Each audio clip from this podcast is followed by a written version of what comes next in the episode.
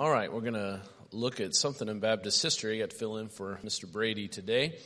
And uh, a lot of times we look at an individual. today we're going to look more or less at a group of people uh, in the region, and that's the Baptists in the uh, former Soviet Union or uh, in the USSR, and even prior to becoming the Soviet Union.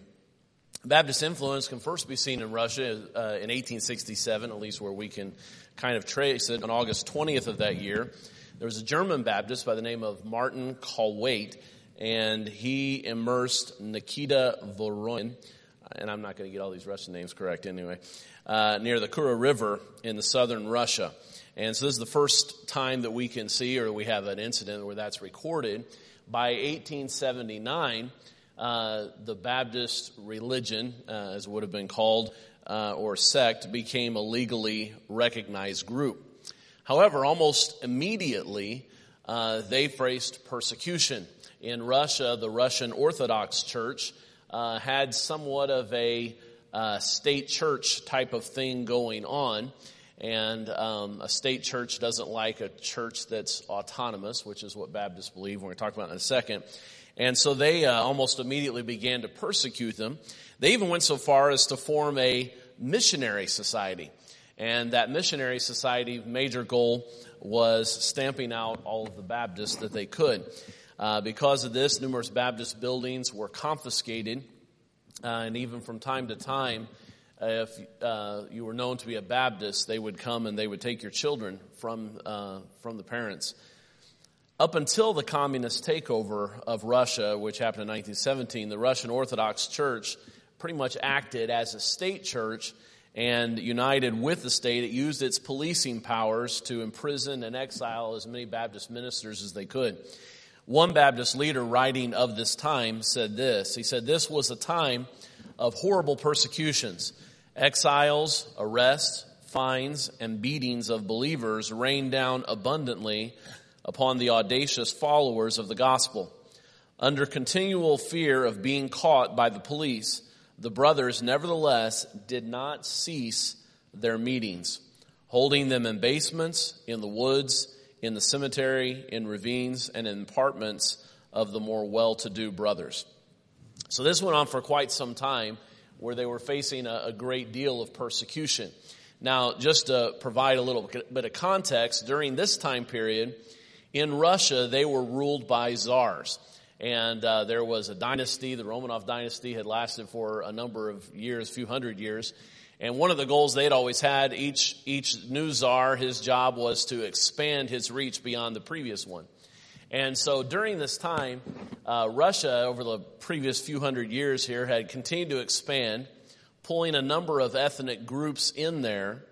And so from 1879 to 1917, in this time, there was a whole lot of unrest.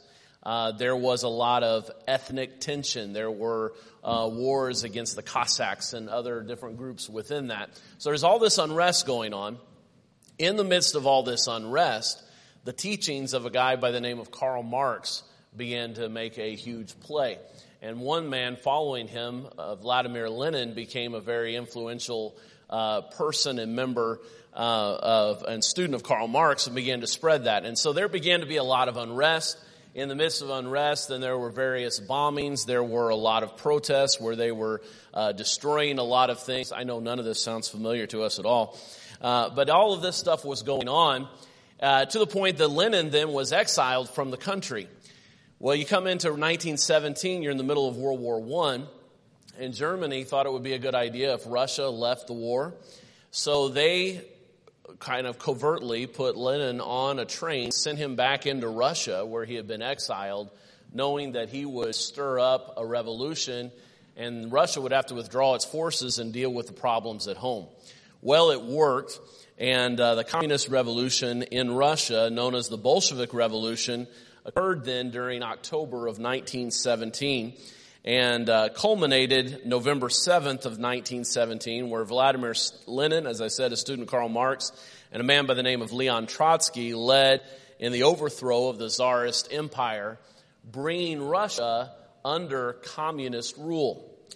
Now, strange as it may seem, for the first couple of years, actually there was a little bit of a reprieve from the Baptist churches because there was so much turmoil. When the communist regime comes in and takes over, they like to look like the good guys uh, right at the beginning until they're fully entrenched and then they solidify their power. It's been that way in every communist takeover. This was no different. So for a short period of time, there was a little bit of a reprieve, but then, then once the communists became entrenched, uh, their persecution began to increase. Lenin died in 1924, and uh, one of his head generals, a man who Lenin himself feared by the name of Joseph Stalin, took over in 1924. He reigned from 1924 to 1953 in what was known as a reign of terror. And during this time, the persecution of Baptists reached a horrible crescendo under Joseph Stalin. One author described it this way. Beginning in 1929, believers all over the Soviet Union were persecuted on a large scale in a centralized, organized process. Churches were closed, prayer houses were confiscated, and pastors and preachers were arrested. You see, communism, which relies so heavily on atheistic thinking and looking at the government as God, it can't tolerate a group of people who believe that their relationship with God is the most important thing. And it cannot uh, handle a group that want to be autonomous. It had no trouble really coexisting with the Orthodox Church. They made the adjustments necessary. Um, but they no longer had to persecute the Baptists because the communists were doing it for them. Another author wrote in that decade, meaning the 1930s, 25,000 Baptist pastors and preachers were arrested in the USSR. Of that number of 25,000, 22,000 were shot or died in prison camps just within the space of, of 10 years. Uh, so organized and so oppressive was the persecution. Uh, many years later, in 1995, there was a Russian Baptist by the name of Georgy Vins. And he himself had also been a Baptist minister in Russia. He had gone to a Soviet gulag uh, for some years for his faith. Uh, but after the Soviet Union fell, he was able to inspect the secret files uh, in the KGB archives that were kept on his father. His father's name was Reverend Peter Yakovlevich Vins. And he learned the file on his father, just to give you an idea of how organized the persecution was of the preachers. He found the file on his father alone was 450 pages long. His father, then, he also learned, had been shot to death on August 26, 1937. It's something else to understand. When a person was taken by the, uh, you didn't really know where they were going. You didn't really know what had happened to them, and you might live your whole life not knowing what happened to a relative once they were taken in there. That's how oppressive uh, the communist uh, regime is. That's how oppressive socialism is. Just making the point.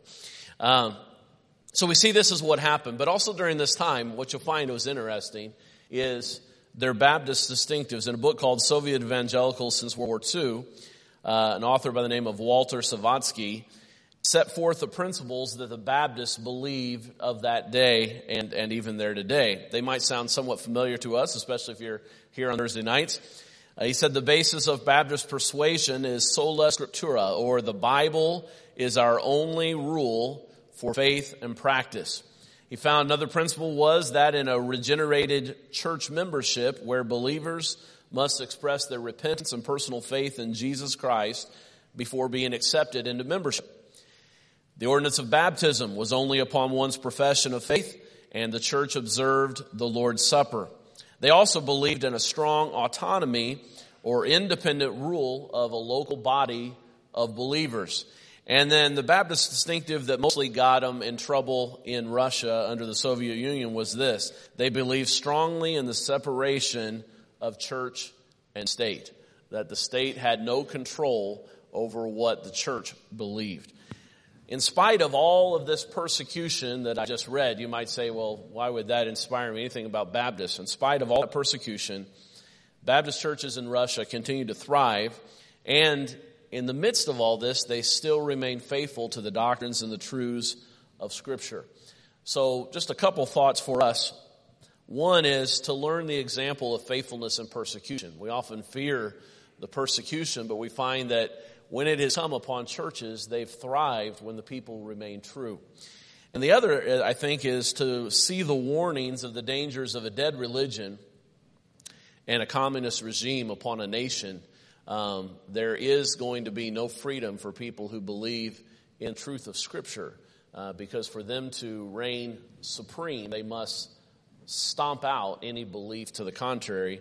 And when you believe the Scriptures, um, you're not going to play ball, so to speak, with the government the way they want it. So I think it's important for us to learn uh, from the warnings from that. So Baptist history in the USSR.